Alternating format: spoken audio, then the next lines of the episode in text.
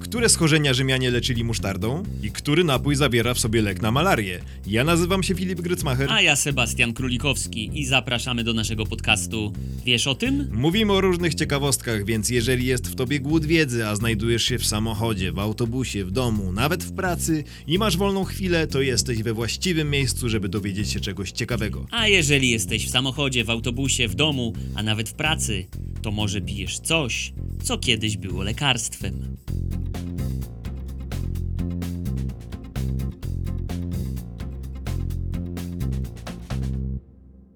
Dzień dobry. Dzień dobry, dzień dobry, witamy serdecznie. Witamy serdecznie w kolejnym odcinku podcastu. Wiesz o Wiesz tym? o tym? znacie już na pewno nasz dżingiel, już słyszeliście nieraz, czy znacie nasze rolki na Instagramie. I pewnie również nieraz słyszeliście, ale przypominamy o takiej prośbie o subskrybowanie nas na YouTubie, obserwowanie na Instagramie. Tak, obserwowanie na Spotify, Instagram, Apple Podcast, Google Podcast. No i takie- nasza kawka. Nasza kawka buycoffee.to w opisie odcinka macie link. Można nam postawić małą wirtualną kawkę za 5, 10, 15 albo więcej złotych. Słuchajcie, my tych pieniędzy naprawdę nie wydajemy na głupoty. Wszystko przeznaczamy na promocję podcastu, na zakup nowego sprzętu. Chcemy się po prostu rozwijać. Tym bardziej, że się rozwijamy i wprowadzamy nowe formaty.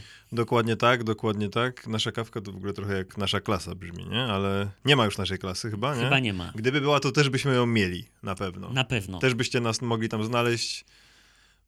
No ale możecie nas również znaleźć na Facebooku, gdzie mamy taką Mhm. grupę, wiesz o tym podcast. Tam już e, toczą się jakieś takie małe, na razie jeszcze nieśmiałe rozmowy, Tak. ale mamy nadzieję, że ta grupa będzie się rozwijać i Powolutku się rozkręca i myślę, że też z pojawieniem się coraz większej liczby osób i coraz większej śmiałości członków tej grupy, coraz więcej rzeczy tam się będzie pojawiało.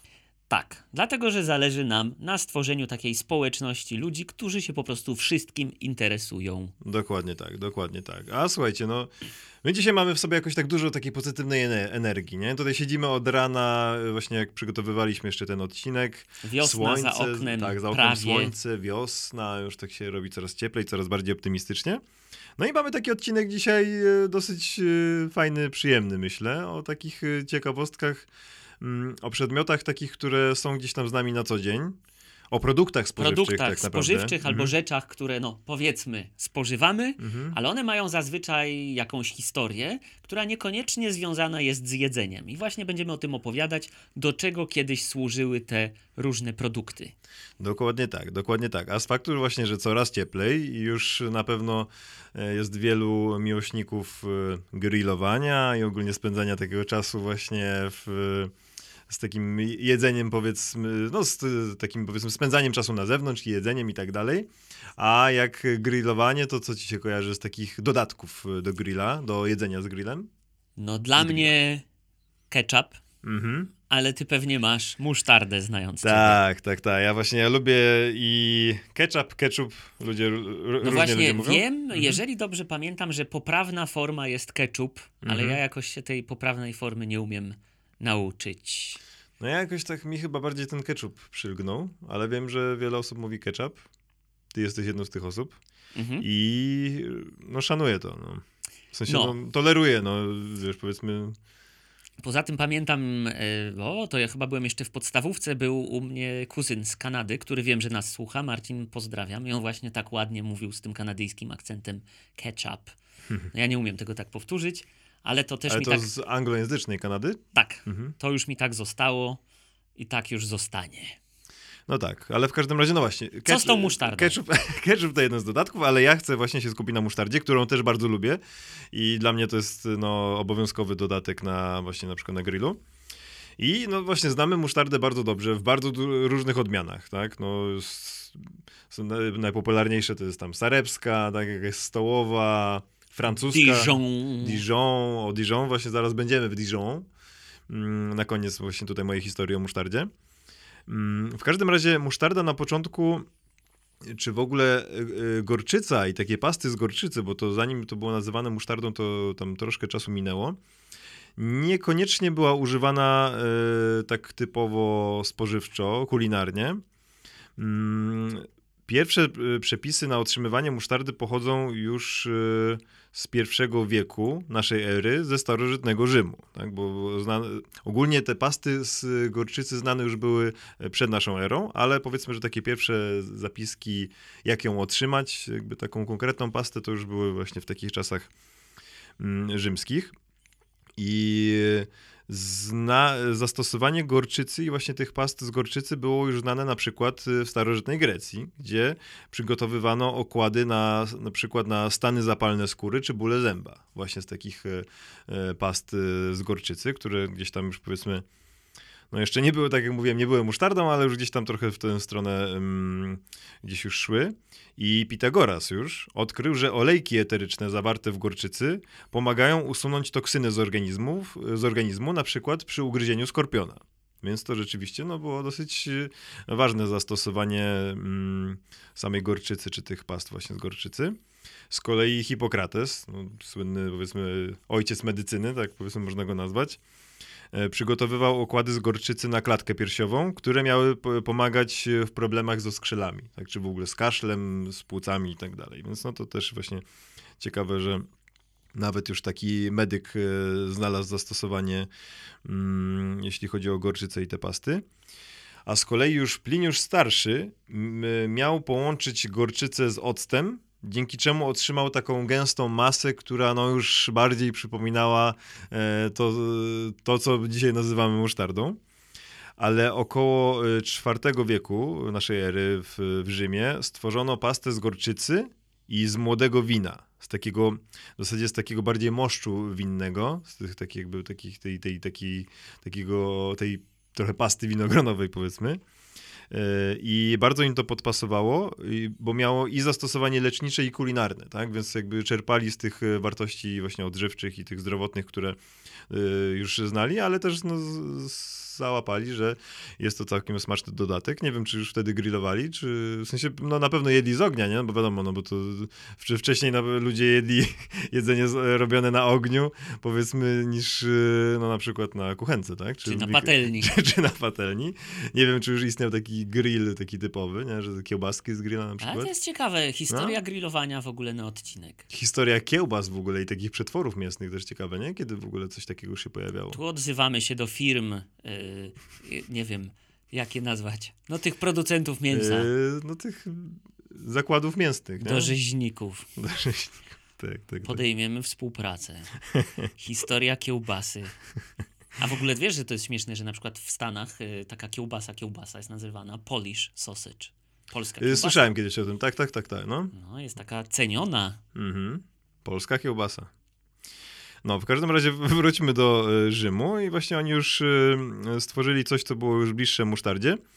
I też tutaj już się e, pojawiła nazwa konkretna, bo mustum to jest, to po łacińsku był niesfermentowany moszcz winogronowy, który był właśnie dodatkiem jednym ze składników, a ardens oznaczał ognisty. Ognisty, mm, płonący i właśnie te połączenie słów mustum ardens to był taki ognisty moszcz albo płonący moszcz.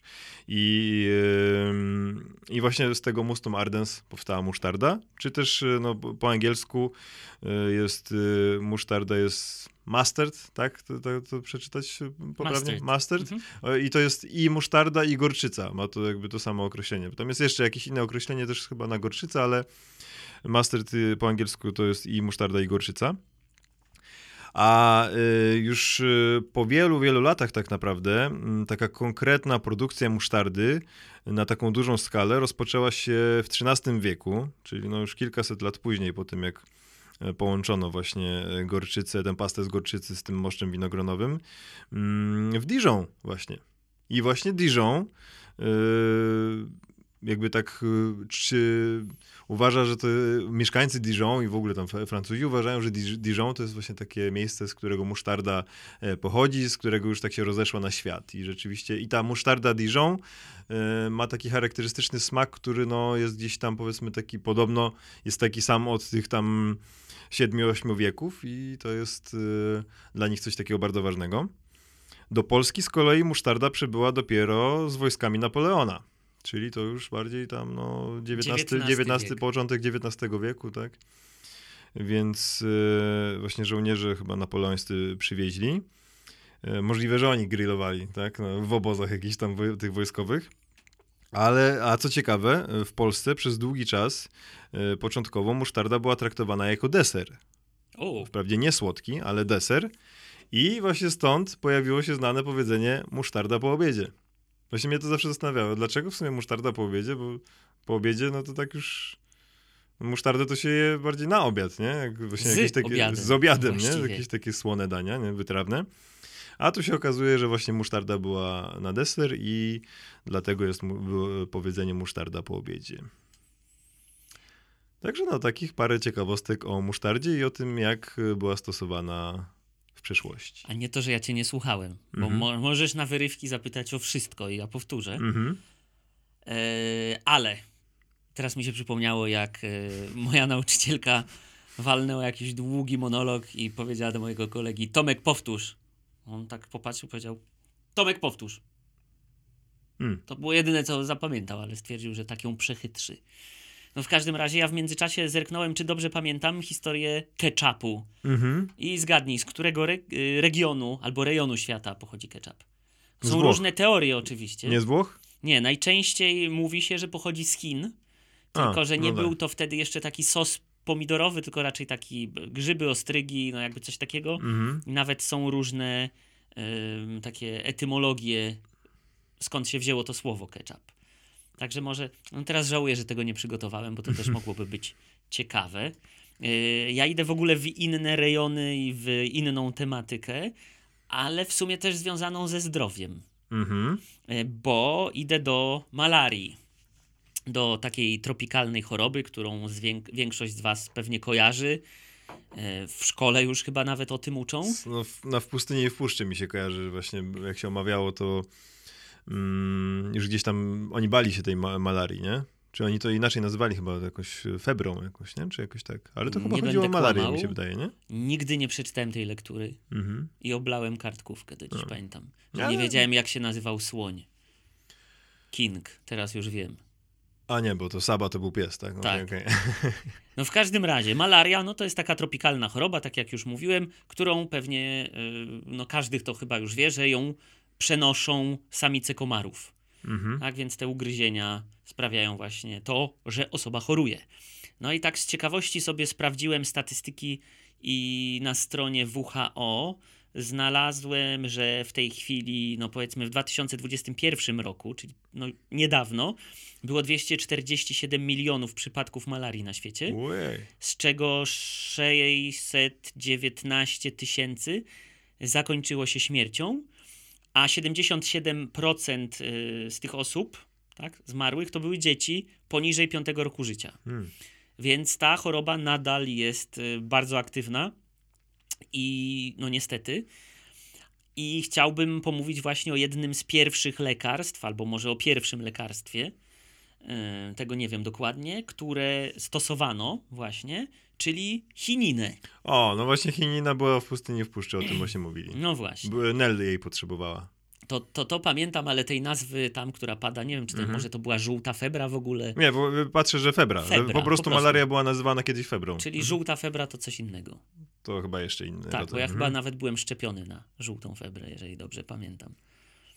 Dobra, jadę dalej. Yy, chinina yy, jest uzyskiwana z drzewa chinowego albo z chinowca. Tak? I ona od początku była, yy, pochodzi z Andów, tak? Ten rejon w Ameryce Południowej. I z tego, co udało mi się znaleźć, to ona przez y, rdzenne ludy już była stosowana właśnie do e, leczenia różnych rodzajów gorączki, w tym malarii, ale tutaj się źródła trochę rozjeżdżają i to jest dosyć, jak dla mnie, ciekawe, bo nie wiadomo, czy ta malaria, może wiadomo, tak, ja tego nie znalazłem, była tam od razu, czy to kolonizatorzy ją ze sobą przynieśli. No w każdym razie na początku XVII wieku, około roku 1630, y, ta chinina, a, warto jeszcze wspomnieć, że to nie była taka chinina, jaką znamy powiedzmy obecnie, tylko te rdzenne ludy korzystały z kory. Tak? Ta kora była Mhm. przygotowywana i nią się leczyło gorączkę i malarię. Ona trafiła tysiąc, około 1630 roku do Europy dzięki kolonizatorom. hiszpańskim. E, prawdopodobnie e, sprowadzili ją tutaj jezuiccy misjonarze. No i tutaj zaczęto ją stosować w Euro... nie, jakby nie tyle w Europie, tak, co w tych innych prawdopodobnie koloniach. I dopiero w 1820 roku dwóch francuskich naukowców odkryło proces ekstrakcji chininy z kory, co znacznie jeszcze poprawiło moc tego leku. Ale z tego co pamiętam, to nie jest tak, że ona leczy malarię, tak? tylko ona łagodzi objawy, jakby mm -hmm, zwalcza, mm -hmm. zwalcza objawy. Tu nie jestem pewien. E, I kiedy ona już została, że tak powiem, użyta do, do zwalczania malarii, następuje to całe wyzwolenie się tych różnych krajów w Ameryce Południowej i powstają różne republiki, potem kraje, które znamy już dzisiaj. Więc ci europejscy kolonizatorzy no, nie mieli za bardzo już dostępu do tych e, drzew. W związku z tym trzeba było podwędzić te sadzonki, no i zasadzić je na terenie innych kolonii. No i tak też się e, stało. E, najbardziej, największy sukces w tej dziedzinie odnieśli Holendrzy, którzy potem te drzewa chinowe uprawiali na Jawie. Tak? Indonezja była kolonią holenderską albo część Indonezji. Co ciekawe, też kiedyś czytałem o kauczuku, który rósł właśnie w Ameryce Południowej i trzeba było bardzo się mocno nastarać, żeby go mieć do produkcji opon i innych i też Holendrzy dosyć, dobrze sobie podobno poradzili z tym problemem. W każdym razie ros, ros, rosło sobie to drzewo chinowe w Indonezji, która była kolonią holenderską, ale najwięcej albo jedno z czołowych mocarstw to była Wielka Brytania i oni też potrzebowali tej chininy na terenie swoich dawnych już kolonii, tak, albo terenów, gdzie, gdzie się tam rozgościli, w cudzysłowie oczywiście.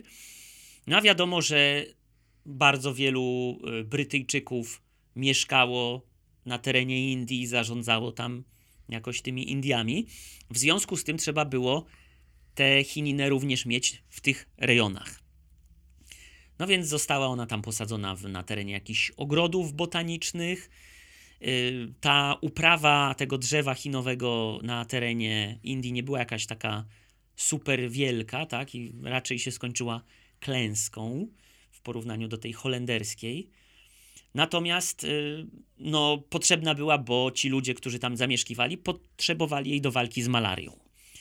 No i to o jakim produkcie ja będę mówił? Skoro mówię o tej chininie. No właśnie. No właśnie. No i teraz oni tę chininę, która jest dosyć gorzka, zaczęli mieszać z sodą, cukrem, żeby zwalczyć ten gorzki smak chininy.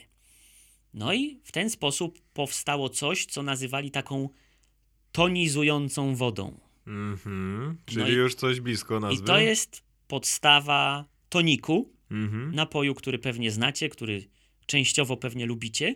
I pierwszy komercyjny tonik został wyprodukowany w 1858 roku, opatentowany przez właściciela Patent Corporation. Pan się nazywał Erasmus Bond. O, niezły agent. Niezły agent.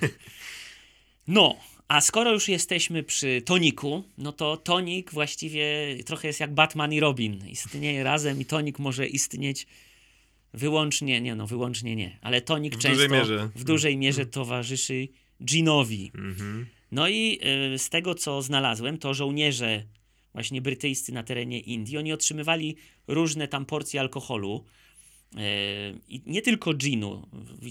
Znalazłem coś o sherry, o whisky. Y, jak się spodziewam, to też było związane z medycznymi rzeczami, bo tam dostawało się rum na szkorbut, tak? Chyba. Że w tak? ogóle ten... Rum na szkorbut? Tak mi się wydaje. Znaczy ja wiem, że kiszonki były chyba nawet w dużej mierze rozpropagowane ze względu na niedopuszczenie do szkorbutu, nie? Że jakby nie wiem, kiszonki w ogóle... Może coś kojarzy, że piraci mieli rum do walki ze szkorbutem, ale mogę się mylić. W każdym razie... Nie, ten... możliwe. Ja, ja wiem, że kiszona kapusta była przez y, marynarzy... W każdym razie ten alkohol się często dawało tak ze względów mhm. medycznych, co teraz jak wiemy, że jest on jednak dosyć szkodliwy w większych ilościach, wydaje się dosyć paradoksalne. No w każdym razie ci żołnierze brytyjscy w Indiach otrzymywali porcję ginu, e, no i mieszali to między innymi właśnie z tą wodą tonizującą. No i tak powstał ten słynny drink Gin and Tonic. E, pierwsze, pierwsza wzmianka na temat tego drinka pojawia się w Oriental Sporting Magazine 1868 rok i drink ten został opisany jako orzeźwiający koktajl dla widzów wyścigów konnych, Hmm. ale już nie jako lek.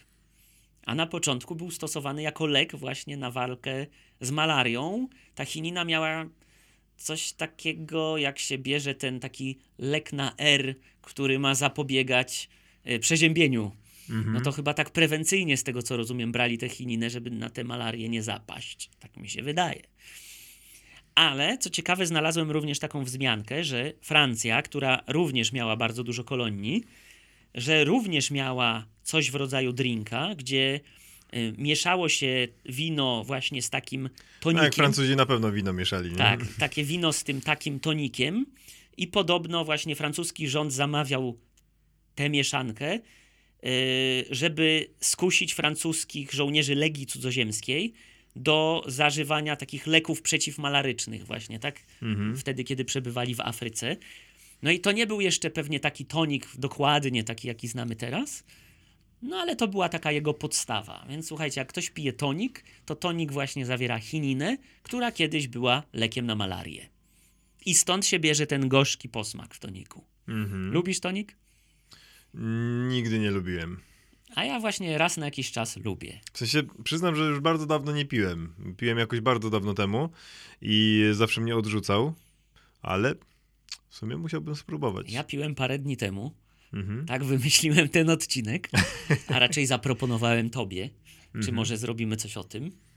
No, A on zaproponował tobie swoim smakiem, tak, że Tak. zagłębisz jego historię. tak. Więc byliśmy we trójkę. Ja, gin i tonik.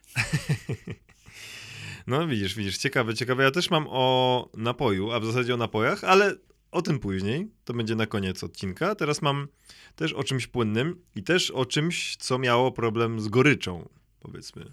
Moje życie. Nie, Nie, nie, nie. Ja uważam, że w moim życiu jest dużo słodyczy, mówisz o mnie. słodyczy, ostrości. Nie? No wiadomo, gorycze, gorycz zawsze ktoś tam ma nie, w życiu. Ale dobra, bo to już o jakichś dziwnych rzeczach gadamy. W każdym razie prze, przejdźmy do... Taki filozoficzny, wiosenny odcinek się zrobił. Tak, tak, tak. No bo naprawdę jest takie piękne słońce za e, oknem, że Że już się chce pogrillować. tak, tak, tak, z tą musztardą. No ale w każdym razie mam kolejny produkt.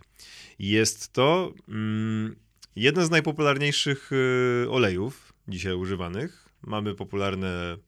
No dzisiaj jest e, bardzo dużo ludzi używa oleju kokosowego, tak, oliwa z oliwek, wiadomo, jest zawsze bardzo popularnym i zdrowym tłuszczem. Ale jest też olej, który w sumie miał bardzo różną, powiedzmy, opinię na przestrzeni lat. Raz był używany, uznawany za bardzo szkodliwy, potem był uznawany, że może jednak jest zdrowy, potem tak, potem tak i tak w sumie już wiadomo, no, jakie badania akurat w danym momencie będą popularniejsze, taką opinię ma dany produkt. Chodzi o olej rzepakowy. Czyli no, jeden z zdecydowanie najpopularniejszych. Nie wiem, czy w ogóle nie najp- najpopularniejszy. Wydaje mi się, że w Polsce zdecydowanie Tak, u- u nas, najpopularniejszy. u nas bardzo dużo się tego oleju rzepakowego używa. Te najpopularniejsze nawet y, y, nie będziemy mu podawać nazw, y, to Ale jesteśmy otwarci na współpracę. jak będziemy kiedyś na Kujawach, to no no nie, w każdym razie te, y, no, no to wszystko to są oleje rzepakowe, te, te naj, najpopularniejsze. Y, Olej rzepakowy znany był już y, w starożytności. Pierwsze wzmianki y, można znaleźć, znaleźć nawet o oleju już 4000 lat przed naszą erą w, y, na terenach Indii, więc to rzeczywiście już było bardzo dawno temu. Mm, Do Europy prawdopodobnie trafił za sprawą Rzymian, tak jak oni gdzieś tam się właśnie zapuścili bardziej na wschód, czy Grecy, czy Rzymianie, to, to w którymś momencie jakoś tam tą drogą e, doszło do, e, do Europy, ale nie należał w zasadzie, e, nie, sto, nie zdobył jakiejś wielkiej popularności. I w średniowieczu dopiero zaczęli go używać jako takiego paliwa do lamp, bądź do produkcji mydła, tak? Więc to tak powiedzmy gdzieś tam już jakąś popularność zdobywał, ale cały czas nie kulinarną. Mm, I przechodzimy jeszcze dalej do czasów rewolucji przemysłowej i używano go do naoliwiania silników parowych. No więc dalej nie, był, nie miał on rzeczywiście zastosowania spożywczego. Mm, przede wszystkim dlatego, że właśnie tak jak wspomniałem, był bardzo gorzki. Y, a ta gorycz była przede wszystkim za sprawą takiego y, związku y, kwasu erukowego, który jest zawarty właśnie między innymi w rzepaku, czy gorczycy też, gorczycy, o której też wspominałem właśnie przy okazji musztardy. I ten kwas erukowy jest toksyczny. Mm, znalazłem, że może nawet prowadzić do problemów z sercem w jakimś tam nadmiarze.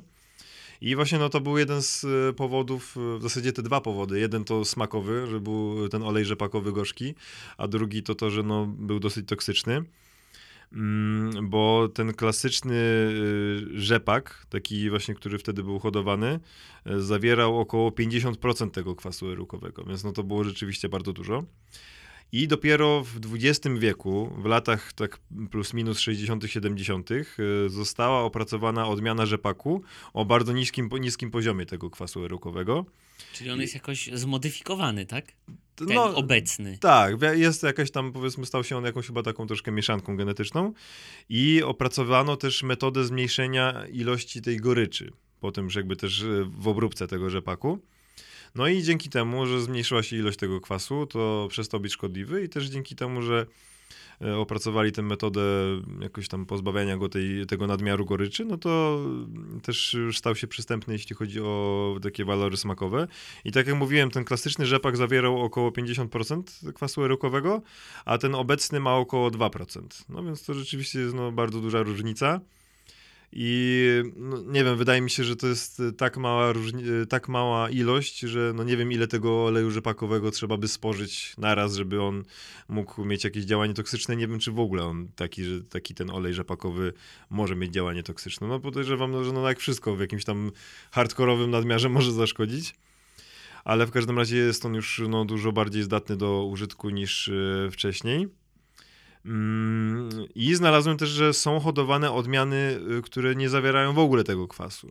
Ale nie wiem, nie wiem, co to znaczy, że jest opisane, że w ogóle możliwe, że tam, gdzie jest napisane, że w ogóle, to znaczy, że piszą, że no, w zasadzie on ma tam jakieś śladowe ilości, typu właśnie 2%, ale przyjmujemy, że nie ma w ogóle, tak? Więc możliwe, że to jest tego typu podejście. No i rzeczywiście od tamtej pory, od tych lat 70., zaczął zdobywać coraz większą popularność. No i Dzisiaj jest jeden z najpopularniejszych olejów. I rzeczywiście, tak jak ja kojarzę, jak nawet tak wziąć samą taką łyżkę oleju, powiedzmy, do ust, no to nie ma za bardzo smaku, nie? Tak mi się kojarzy? Ja nie wiem, nigdy nie próbowałem. Bo oliwa z oliwek, no ma, ma, ma zdecydowanie taki właśnie, w zależności od tego, jak jest dobra ten posmak oliwkowy. Olej kokosowy, no to wiadomo, to ma dosyć wyraźny aromat. A olej rzepakowy mi się właśnie kojarzy jako takie coś totalnie neutralnego. Nie? A masz w kuchni? Nie, rzepakowego nie mam A, teraz. Żebyśmy akurat. zrobili taki unboxing. No, no, niestety, niestety nie mam akurat.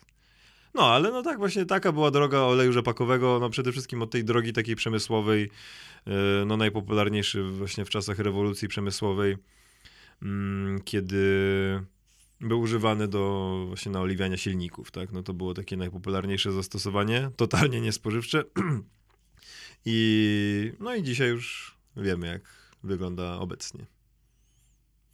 No dobra, to ja, ja przechodzę do kolejnego produktu. Tym razem, no nie mogę powiedzieć, że to jest produkt spożywczy, chociaż mm -hmm. w jakimś tam sensie się go spożywa. I pragnę nadmienić, jako osoba, która przed chwilą mówiła o piciu ginu z tonikiem, że jestem wielkim przeciwnikiem palenia papierosów. Mm -hmm. Ja również, ja również. Tak, i ciągle mam o to walki w domu, żeby ich nie palić, bo to śmierdzi i truje. No ale to nieważne. W każdym razie będę mówił o tytoniu. Mhm. Ale od y, właśnie innej strony niż ta, którą znamy obecnie. I um, taka pierwsza wzmianka um, moja to jest pojawienie się takie tytoniu.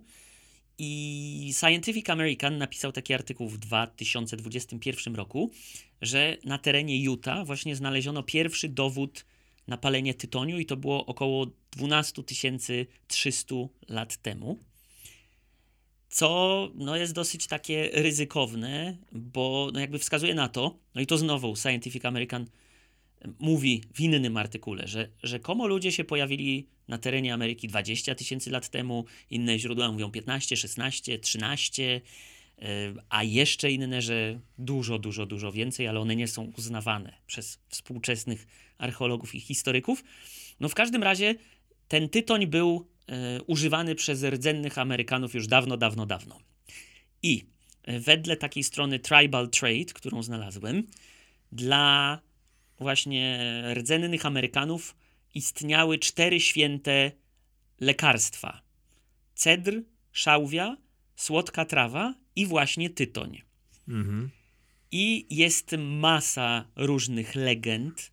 Znalazłem ich naprawdę kilkanaście, ale większość sprowadza się do tego, że tytoń jest to po prostu boska roślina, święte zioło. Mm, tak jak mówiłem, istnieje, istnieje wiele legend o jego pochodzeniu. I bardzo często jest taki motyw, że ten tytoń to jest pierwsza roślina podarowana rdzennej ludności przez stwórcę, zależnie to w jakiego stwórcę kto wierzył. Wedle Indian, a raczej rdzennych Amerykanów y, y, Potawatomi, ich legenda mówi o tym, że pewien stary człowiek y, miał sen, że w jego ogrodzie wyrośnie coś niezwykłego. W związku z tym ściął drzewa, wszystko tam wykarczował mieszkańcy wioski zaczęli podejrzewać, że coś tam się dzieje, i w końcu w tym ogrodzie e, wyrósł ten tytoń, no ale legenda podkreśla, że on niczego tam nie zasadził, tak, że to był właśnie dar od stwórcy. No i wedle rdzennych Amerykanów i wedle różnych tradycji, ten tytoń, i tu podkreślę tytoń tradycyjny, potem wyjaśnię, co to znaczy, był lekiem i miał wiele, wiele różnych zastosowań promowali tym dobre samopoczucie fizyczne, duchowe, emocjonalne i społeczne. Tak? E, I na przykład tytoń był oznaką szacunku i był oferowany e, komuś, gdy prosiło się tego kogoś o pomoc, wskazówkę, ochronę. Na przykład. I ten tradycyjny tytoń właściwie się nie wiązał dla nich z żadnym uzależnieniem, niekorzystnym wpływem itd. Tak itd. Tak w rytuałach, ceremoniach i obrzędach e, tych rdzennych Amerykanów w e, okolicy Wielkich Jezior, to jest między innymi tam na, e, na zachodzie Chicago, tak, ale, ale nie tylko, ten rejon jest wielki. Tytoń był taką mocą, która, taką nicią właściwie, która umożliwiała komunikację między ludźmi a mocami duchowymi i ci mieszkańcy właśnie tego rejonu Wielkich Jezior mieli bardzo taką długą listę, jak ten tytoń można zastosować, żeby podziękować. No i na przykład, y, jeżeli jakieś drzewo albo krzew było uznawane za lekarstwo, to przy nim się umieszczało suchy tytoń jako takie podziękowanie za to, że to ten krzew to drzewo leczy. Tak samo przed jakimiś zbiorami wyrzucano szczyptę tytoniu, aby zapewnić sobie podczas zbiorów spokojną pogodę i obfite plony. Przed wypłynięciem łodzią y, ofiarowało się tytoń wodzie, żeby ta woda była spokojna. Podczas podróży albo polowań zostawiano szczyptę tytoniu jako ofiarę i na przykład jeżeli oni napotykali jakieś wodospady, drzewa, y, wyspy, jeziora, o których się mówiło, że to jest siedlisko duchów, to właśnie się tam zostawiało tytoń żeby sobie te duchy ułaskawić i żeby polowanie albo podróż była pomyślna. Na przykład, kiedy zbliżała się burza, zostawiało się tytoń na kamieniu albo na pniu, żeby szczęśliwie tę burzę przeczekać. Albo czasami umieszczano ten tytoń na grobach jako ofiarę dla zmarłego ducha. No i coś, co pewnie kojarzysz z filmów, z westernów. Fajka dla, pokoju. Dla ducha zmarłego chyba, tak? Dla ducha zmarłego. yy, traktaty pokojowe tak? Mhm. Fajka A, no pokoju. No tak, tak, tak? Czyli tak. jeżeli mhm. dwa plemiona się między sobą e, ściskały, godziły, no to wtedy się wypalało tę tradycyjną. Ale to oni tytoń palili, pokoju. tak? Słucham? Tytoń palili? No zaraz do tego dojdę. A, okay. Tytoń, ale nie tylko. Mhm. No i y, znalazłem taką stronę Keep It Sacred, czyli takie, no, niech to będzie święte, powiedzmy. I y, ta strona, jakby twórcy tej strony mówią o sobie tak: Jesteśmy krajową siecią plemion organizacji plemiennych i programów zdrowotnych działających na rzecz zmniejszenia dysproporcji w zakresie komercyjnego używania tytoniu i różnic yy, w zdrowiu i tak dalej, i tak wśród yy, rdzennych yy, Indian amerykańskich i rdzennych mieszkańców Alaski. I właśnie na tej stronie znalazłem różne zastosowania medyczne, jeszcze raz podkreślę, tego tradycyjnego tytoniu. I oni na przykład w takiej broszurce wymienili astmę, bóle zębów, e, kaszel, ukąszenie węża, bóle brzucha, zaburzenia jelitowe itd., itd. I w Scientific American też się pojawił taki artykuł The Fight to Keep Tobacco Sacred. I w tym, wedle tego artykułu e, w Stanach Zjednoczonych rocznie po, przez palenie papierosów umiera 480 tysięcy osób. Z czego bardzo dużą grupę stanowią właśnie rdzenni Amerykanie. I właśnie oni próbują um, zmienić spojrzenie na ten tytoń tradycyjny. No i teraz mhm. będę wyjaśniał, czym wedle tego, co udało mi się znaleźć, jest ten tytoń tradycyjny. E, po pierwsze, nie wiedziałem, że istnieje bardzo wiele odmian tytoniu i między innymi jest to e, Nicotiana rustica, stąd się mhm. wzięła nikotyna właśnie, A, chyba okay. nazwa. I to jest tytoń bakun i jest również tytoń szlachetny, Nicotiana tabacum. No i się okazało, że ten drugi, ten, który się nazywa szlachetny, był bardziej y, atrakcyjny dla interesów handlowych, bo produkuje jakby sama roślina ma większe liście i tak dalej, więc łatwiej jest ją produkować i lepiej się to opłaca. Po drugie, dym z tej rośliny jest mniej drażniący, ale podobno, wedle właśnie tych wszystkich stron rdzennych Amerykanów, ten tytoń bakun, ten pierwszy, który jest mniej się nadaje do uprawy, produkuje więcej dymu, jest dużo zdrowszy. Nie wiem, ile w tym prawdy. Jeszcze raz podkreślam, ja jestem wielkim przeciwnikiem w ogóle palenia tytoniu. Mhm. No w każdym razie e, Ramsey Lewis, który zajmuje się genetyką właśnie tych wszystkich odmian nikotian tytoniu, e, pracuje na Uniwersytecie Północnej Kalifornii, twierdzi, że ten tytoń, który my znamy, tak, ten szlachetny, został bardzo mocno zmodyfikowany Trochę jak z tym rzepakiem, tylko tam w szlachetnym celu, tu przeciwnie, bo mhm. chodziło o to, żeby poprawić pewne cechy smaku i żeby to coś lepiej rosło. To jest opinia właśnie profesora, który się zajmuje genetyką. Y, I ogólnie Scientific American wspomina również o tym, że istnieją inne kluczowe różnice między tytoniem uprzemysłowionym a substancjami używanymi do tych celów rytualnych, i że właśnie ten termin tradycyjny tytoń może się odnosić również do innych roślin, które w ogóle nie zawierają w sobie nikotyny, chociażby suszonych liści mącznicy lekarskiej albo kory wierzby czerwonej i plamistej. I e, znowu na tej stronie Tribal Trade znalazłem, że e, on, to jest ich stwierdzenie, ale no, chyba my wszyscy jesteśmy tego świadomi.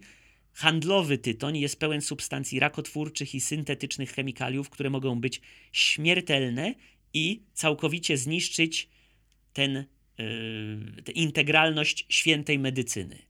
Więc wciąż dla rdzennych Amerykanów ten tytoń tradycyjny jest czymś właśnie świętym, czymś w rodzaju lekarstwa.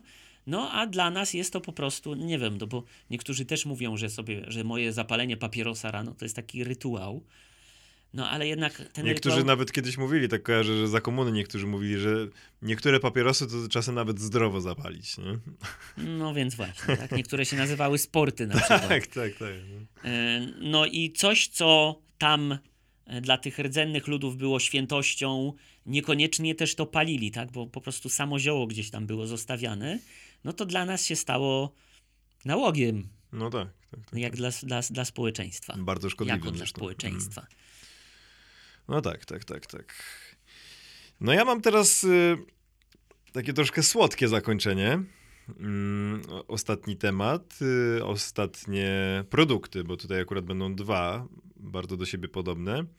Mm, ale najpierw cię spytam, y, każdy mój, każdy mój temat dzisiaj zaczynam y, pytaniem, jakie kojarzysz takie największe batalie marketingowe albo takie bitwy na reklamy i tak dalej, bo mi się tak kojarzy na pewno Adidas z Nike'iem, nie? Chyba zawsze tak się trochę przepychał, nie? Może bez jakiejś takiej wielkiej uszczypliwości chyba, nie? Ale, ale zawsze oni tak rywalizowali ze sobą mocno, nie?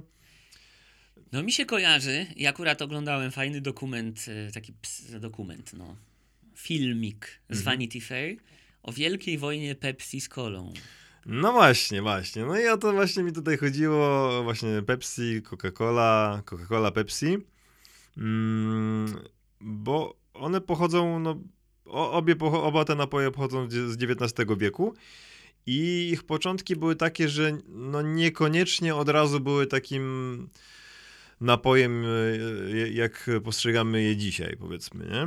I zacznę od Coca-Coli. Mm, Została stworzona przez farmaceutę, który mm, walczył w wojnie secesyjnej, której mocno ucierpiał. Został mocno zraniony i w trakcie, podobno, w trakcie leczenia, mm, w trakcie pobytu w, szp- w szpitalu, był znieczulany morfiną i kokainą i miał się od nich uzależnić. No bo właśnie XIX wiek, no to kokaina wtedy w zasadzie była czymś, nie była uznawana za jeszcze, w zasadzie, nie wiem czy było już pojęcie narkotyku w ogóle, bardziej to już chyba w XX wieku się narodziło, a na pewno kokaina jeszcze nie była postrzegana tak negatywnie, tak? No, różne można znaleźć historie na temat tego, jak ona była używana w XIX wieku. No i niektórzy mają teorię, że właśnie przez to, że on był uzależniony od tych e, substancji, to właśnie chciał stworzyć jakiś taki napój, który e, będzie też to zawierał. I e, początkowo on podobno stworzył taki napój na bazie wina. Właśnie wina i tam właśnie też chyba były liście koki, orzeszki coli, coś takiego. Ale już tam w Stanach powiedzmy była ta walka z alkoholem, tak, więc y, musiał wymyślić jakąś alternatywę. No i y, stworzył właśnie napój, który z, nazwa koka właśnie wzięła się od y, liści koki, tak, od takiego powiedzmy mm, jakichś środków, y, które były zawarte w liściach koki, ekstraktu z liści koki, e, a y, kola właśnie od orzeszków coli, tak? I no właśnie jest wiele teorii, że e, ta Coca-Cola początkowo zawierała właśnie kokainę, ale na przykład na oficjalnej stronie Coca-Coli, jak sprawdziłem, jest napisane, że nie, że to jest nieprawda, że Coca-Cola nigdy nie zawierała kokainy. Więc trudno powiedzieć, e, na ile to są jakieś tam powiedzmy legendy o tym, że zawierała kokainę, a na ile to jest e, prawda. W każdym razie na, na początku miała być e, Coca-Cola rzekomo tonikiem na nerwy i napojem na poprawę trawienia i środkiem pobudzającym. Więc no, no pobudzające rzeczywiście do dzisiaj ma właściwości, tak? No bo zawiera, ko- Zawiera ko- kofeinę. kofeinę, nie? Więc to jak najbardziej ma właściwości mm, pobudzające. Mm, I no, jeśli y, właśnie według tych źródeł, które przyjmują, że zawierała kokainę, to później ta kokaina została wycofana, tak? Bo już tam po jakichś latach, jak już było coraz więcej kontrowersji wokół tego narkotyku.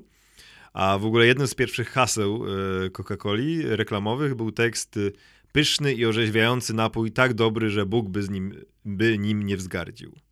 Więc no właśnie to miało być, że to jest taki tonik właśnie na nerwy, który ogólnie po, poprawia samopoczucie i w ogóle. I co ciekawe, początkowo kola była sprzedawana w aptekach. Więc jest to też takie powiedzmy no nie, nie, nietypowe miejsce na sprzedaż z dzisiejszej perspektywy. I trzymana była w beczkach, w takich samych beczkach, jak był trzymany alkohol. Tylko, że właśnie y, wokół alkoholu powiedzmy było coraz więcej problemów i coraz y, większe podatki były nakładane na alkohol. I kiedy przychodziła kontrola do takiej apteki, no to e, był problem, no bo musieli sprawdzić, o co tutaj chodzi. Więc żeby uniknąć e, tych problemów i tego zamieszania z tym podejrzeniem, że ta Coca-Cola to jest alkohol, to malowano beczki z kolą na czerwono. I podobno właśnie stąd się wziął w ogóle ten kolor e, już na stałe w Coca-Coli. Dlatego Coca-Cola ma właśnie czerwone etykiety i to jest ich taki główny kolor. Nawet ten kolor, ta czerwień, której Coca-Cola używa, to jest, był specjalnie jakiś zaprojektowany rodzaj czerwieni, który jest tam połączeniem jakichś różnych e, kolorów, tak? Podobno nie został on e, zastrzeżony w ogóle, ten kolor. Że mo można go e, powszechnie używać, podobno. No poza oczywiście logotypem, nie? No bo powiedzmy ten logotyp Coca-Coli to wszyscy dobrze znamy.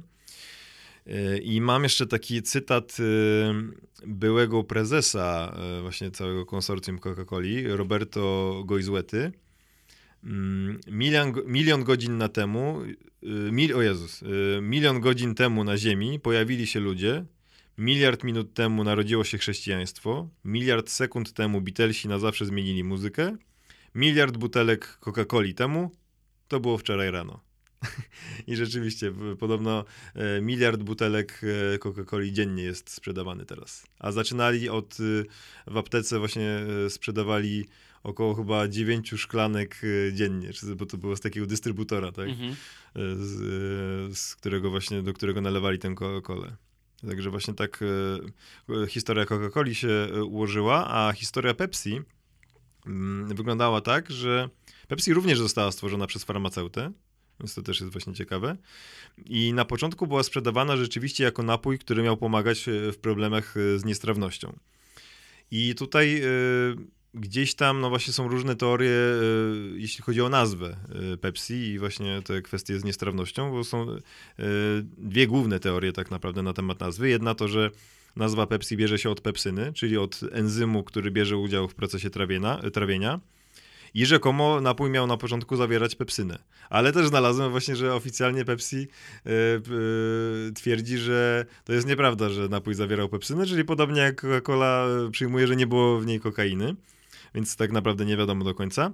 A druga teoria, jeśli chodzi o nazwę Pepsi, to że wzięła się od słowa dyspepsia. To jest taka bardzo uciążliwa, długo utrzymująca się niestrawność. I to właśnie miało być nawiązanie do tego, że Pepsi na problemy trawienne może okazać, okazać się zbawienna.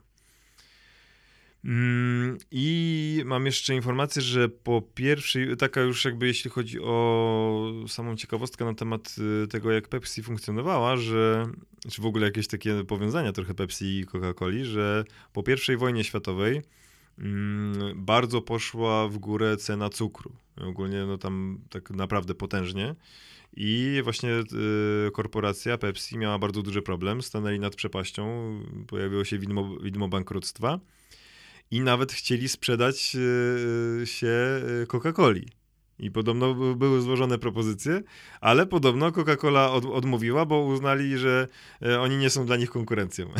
Którą to było, i to było no, po I wojnie światowej, więc tam powiedzmy jakoś początek lat 20., a już w latach 30. Pepsi stała się e, wielką konkurencją, wielkim konkurentem Coca-Coli. I do dziś jest. I do dziś jest. No widzimy, no to są dwa główne napoje tak naprawdę takie światowe, najpopularniejsze.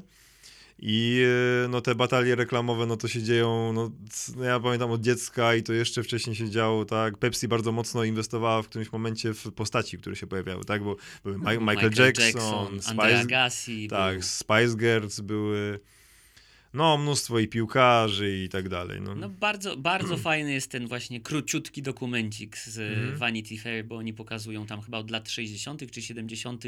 różne reklamy i różne narracje. Bardzo polecam. No jest to ciekawe, bo no w sumie podobnie jak Y, z tytoniem zmieniło się postrzeganie na pewno no, tytoniu, czy w ogóle papierosów, tak, że już dzisiaj no, w zasadzie nikt nie e, mydli nikomu oczy, że papierosy mogą być zdrowe, tak, nie?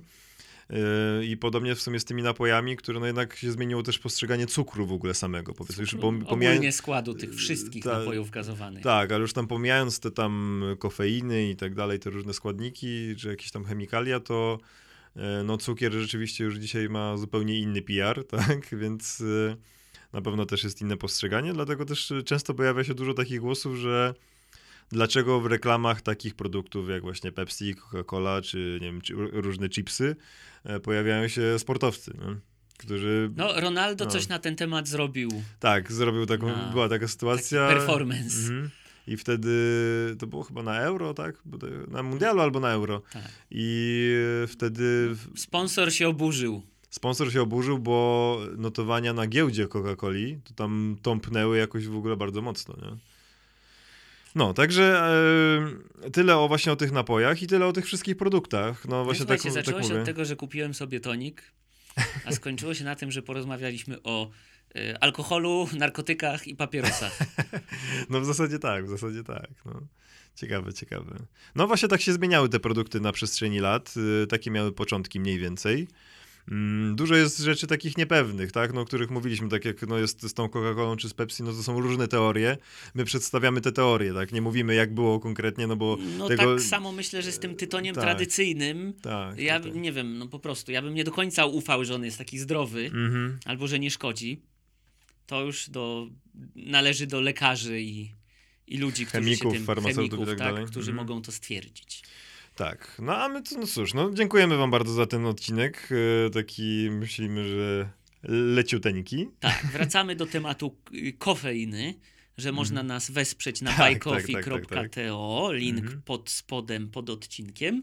Tak, i I u nas w bio, też na Instagramie w bio też jest link. Tak. I zapraszamy do wszystkich odcinków, które nagrywaliśmy, bo już trochę tych odcinków było. Ten odcinek teraz to będzie odcinek numer 26 już chyba. Tak, no, Filip 26. wczoraj mi napisał, że zaraz nam stuknie pół roku. Tak, tak. No w przyszłym tygodniu jakoś minie pół roku, jak e, nagrywamy nasz podcast, y, więc dziękujemy wam bardzo, że jesteście z nami. E, Ci, którzy są już od pół roku, ci, którzy są od y, miesiąca, od tygodnia, albo ci, którzy nas y, słuchają pierwszy raz. Bardzo wam dziękujemy, że nas wysłuchaliście. Zapraszamy do naszych następnych odcinków i do wszystkich kolejnych, y, i do wszystkich innych, które też możecie znaleźć. Będą powstawały przez dziesiątki lat. A może i setki. Aż tak dobrze się nie czuję dzisiaj, ale okej. Ja mam dzisiaj w sobie jakoś dużo energii, takiej pozytywnej, pozytywnych emocji. Nie przeczytałem tego artykułu jeszcze, Mhm. ale pojawił się, że w ciągu 10 lat ludzkość e, będzie w, mogła mieć nieśmiertelność. A, ja słyszałem coś, że około 2050, e, od 2050 plus minus lu- ludzie będą mogli, a, że ludzie będą, jak będą umierać, to nie ze starości, tylko na choroby. Coś takiego było. Nie wiem, czy to świadczy o tym, że e, ludzie będą się tak dobrze trzymać, czy że tak będą mocne choroby, ale Nie mam pojęcia. No, No, w ale każdym razie, no. miejmy Mo, może nadzieję, przez że- setki lat. miejmy nadzieję, że nasz podcast będzie przynajmniej kilkadziesiąt lat. Tak. Te, te, tego sobie życzymy i dziękujemy, że jesteście. Pozdrawiamy Was serdecznie i do usłyszenia za tydzień. Dziękujemy wam bardzo, do usłyszenia, cześć.